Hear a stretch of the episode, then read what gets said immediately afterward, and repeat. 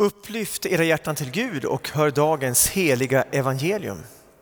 Jag läser från Matteus kapitel 4, vers 1-11. Jesus fördes av anden ut i öknen för att sättas på prov av djävulen.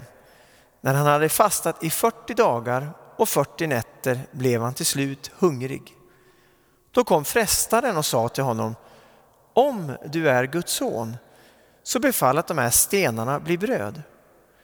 Jesus svarade, det står skrivet, människan ska inte leva bara av bröd, utan av varje ord som utgår ur Guds mun. Sedan tog djävulen honom upp med sig till den heliga staden och ställde honom högst upp på tempelmuren och sade, om du är Guds son så kasta dig ner. Det står ju skrivet. Han ska befalla sina änglar och de ska bära dig på sina händer så att du inte stöter foten mot någon sten. Jesus sa till honom, det står också skrivet, du ska inte sätta Herren din Gud på prov. Nu tog djävulen honom med sig upp på ett mycket högt berg och visade honom alla riken i världen och deras härlighet och sade Allt detta ska jag ge dig om du faller ner och tillber mig. Då sa Jesus till honom Gå din väg Satan. Det står ju skrivet Herren din Gud ska du tillbe och endast honom ska du dyrka. Då lät djävulen honom vara och änglar kom fram och betjänade honom. Så lyder det heliga evangeliet. Lovad vare du Kristus. Ja, vi är inne i fastan och temat är prövningens stund. Och den här texten så får vi se hur Jesus själv leds ut av anden i öknen och där han frestas av djävulen. Vilken kontrast det är till kapitlet innan om du läser det själv. I slutet av kapitel 3 då vi får vara med om Jesu dop.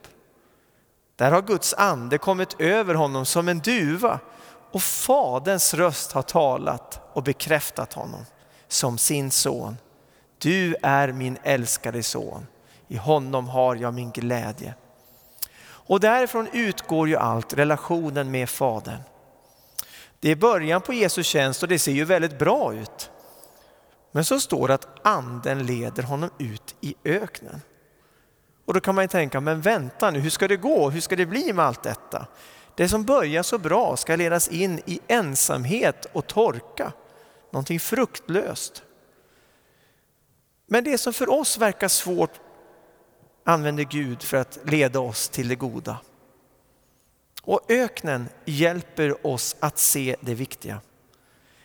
Jesus med sitt stora uppdrag prövades för att han skulle gå den väg han skulle göra.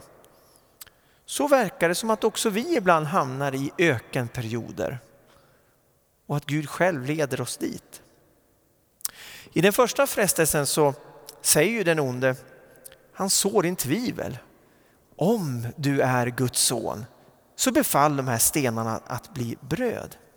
Och Jesus svarade med honom ett skriftord där han säger människan ska inte leva bara av bröd utan av varje ord som utgår ur Guds mun. Bevisa vem du är kan man höra mellan raderna.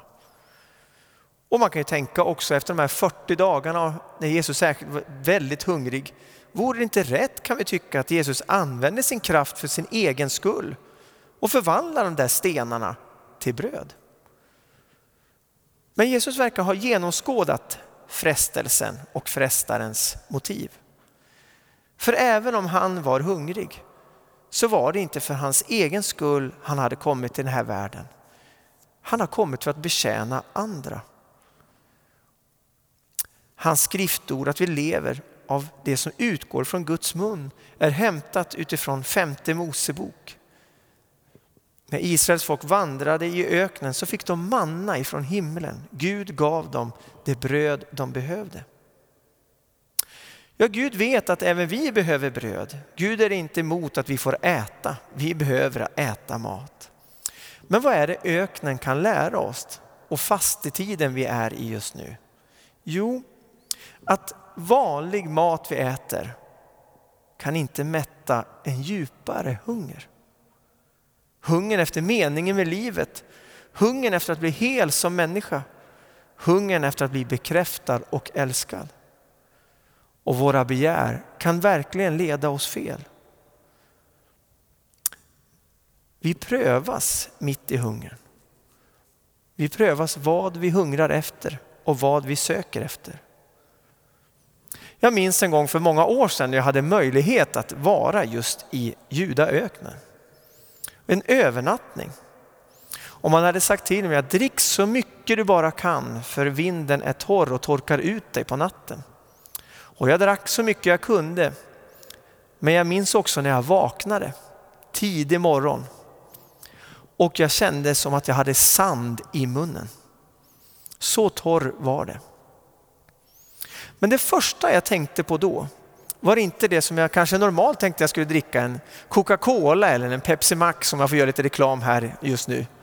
Nej, den första tanken var ingenting av det som då kan upplevas som surrogat för någonting som mer jag läng verkligen längtar efter. Jag längtar efter rent kallt vatten. Jag måste få vatten att dricka. Och kanske är det precis det som sker när vi kliver in i en fastetid. Det är i torrperioder, det som verkar så svårt ibland och dött och tråkigt.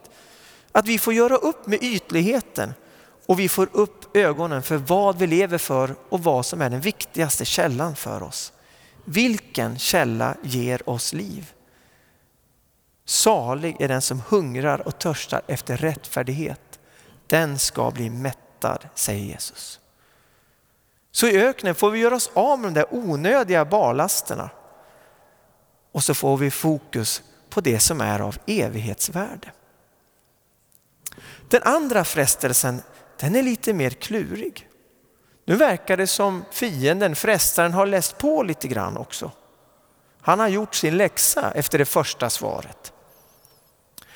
Han tar ju Jesus upp på tempelmuren och templet som ligger i Jerusalem på en klippa högt upp. Det måste varit en väldigt hög höjd att stå högst uppe på tempelmuren. Och så säger han frestaren, fienden, om du är Guds son, kasta dig ner. Och så citerar han själv psalm 91. Men Jesus svarar även här honom med ett annat bibelcitat, åter hämtat ifrån den där ökenvandringen. När folket hade knorrat och knotat mot Herren. Och han säger, du skall inte sätta Herren din Gud på prov. Vi kan inte tvinga Gud till något. Han är vår Herre oavsett vad vi går igenom. Den där tempelmuren var ju väldigt högt upp. Därifrån måste Jesus ha sett alla människor som var inne i templet, som var där uppe för att offra. Och många människor från hela området fanns på plats. Och hade han följt den här uppmaningen att göra det där spektakulära, vilket också på ett sätt vi kan förstå, hade ju bevisat verkligen vem han var. Att kasta sig ner från den där höga höjden och komma ner på fötterna och stå där bevarad. Det är klart att människor har sett, här är Messias. Varför gör han inte detta? Nej, Jesus faller inte för frestelsen att vilja visa upp sig inför andra. Att bli populär. Det bekräftar inte vem han är. Han har inte kommit för att göra folk till lags. Nej, han har kommit för att utföra hans vilja som har sänt honom. Han söker inte bekräftelse vad de andra ska tycka om honom. Nej, det är Faderns vilja han följer oavsett vad som sker. Även om det för honom kommer att vara att det går hela vägen och leda till lidande och ända vägen fram till korset. Israels folk litade inte på Gud i öknen, krävde vatten, gör något, ett mirakel.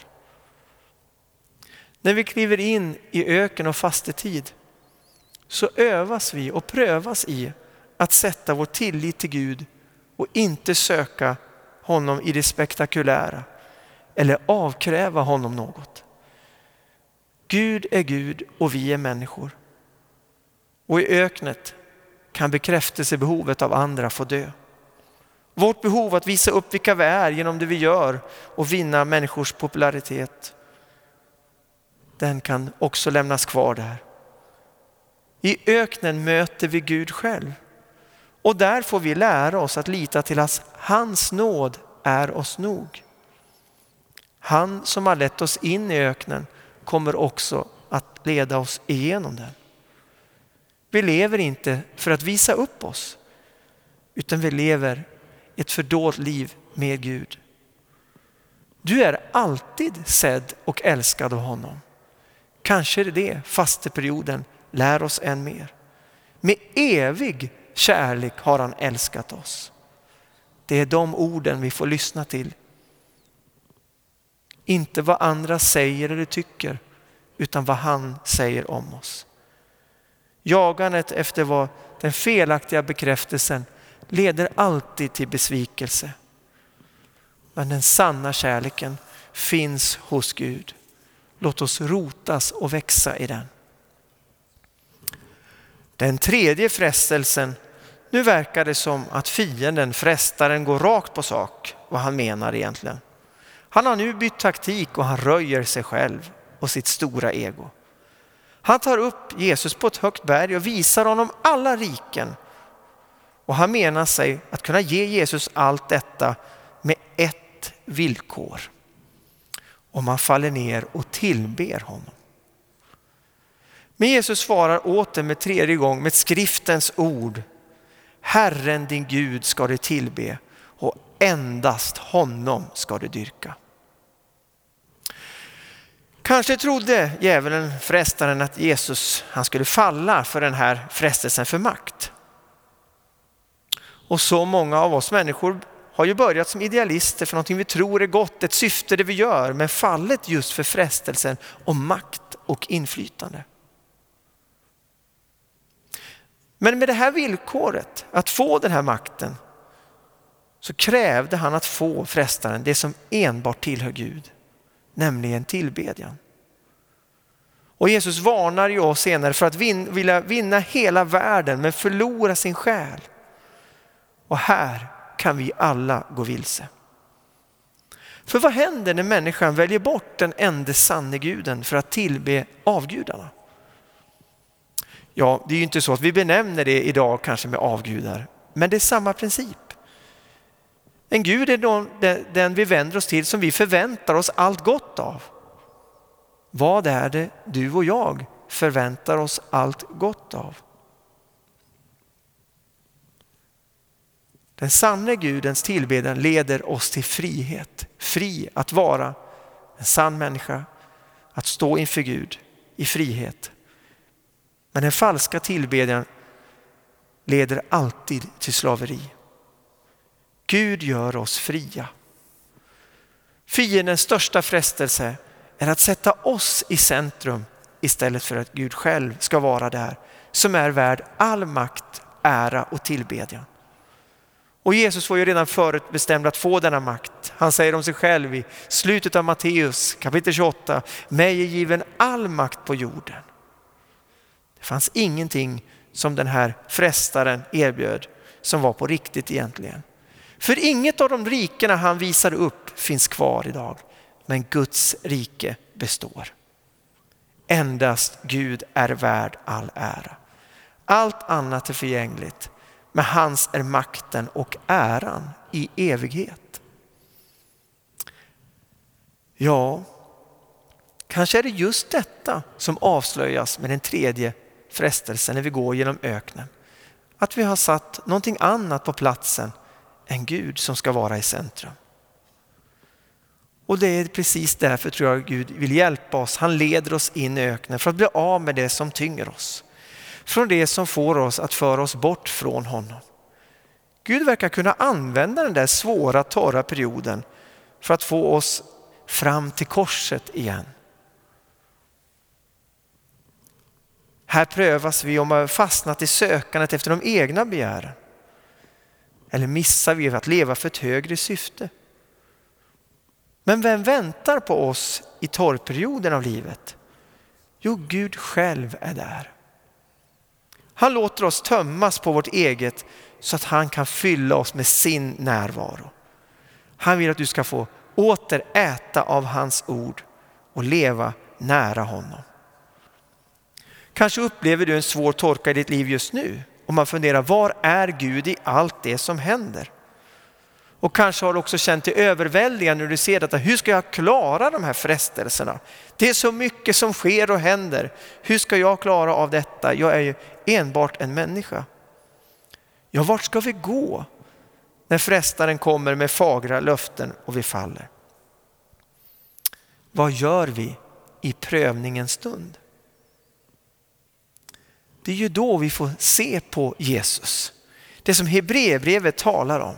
Han som är vår store överstepräst. Som har prövats på alla sätt som du och jag och varit med om detta men utan synd. Och vi får frimodigt träda fram för nådens tron som det står i Hebreerbrevet 4 för att få förbarmande och nåd i den stund då vi behöver hjälp. Gud känner dig och mig.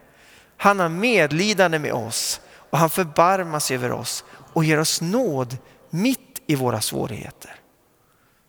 Så låt den här fasteperioden, den öken, det kan kännas lite grann en torr plats, vara en plats att skala av det onödiga, göra oss av med det som tynger och låta Gud fylla oss upp med sitt goda.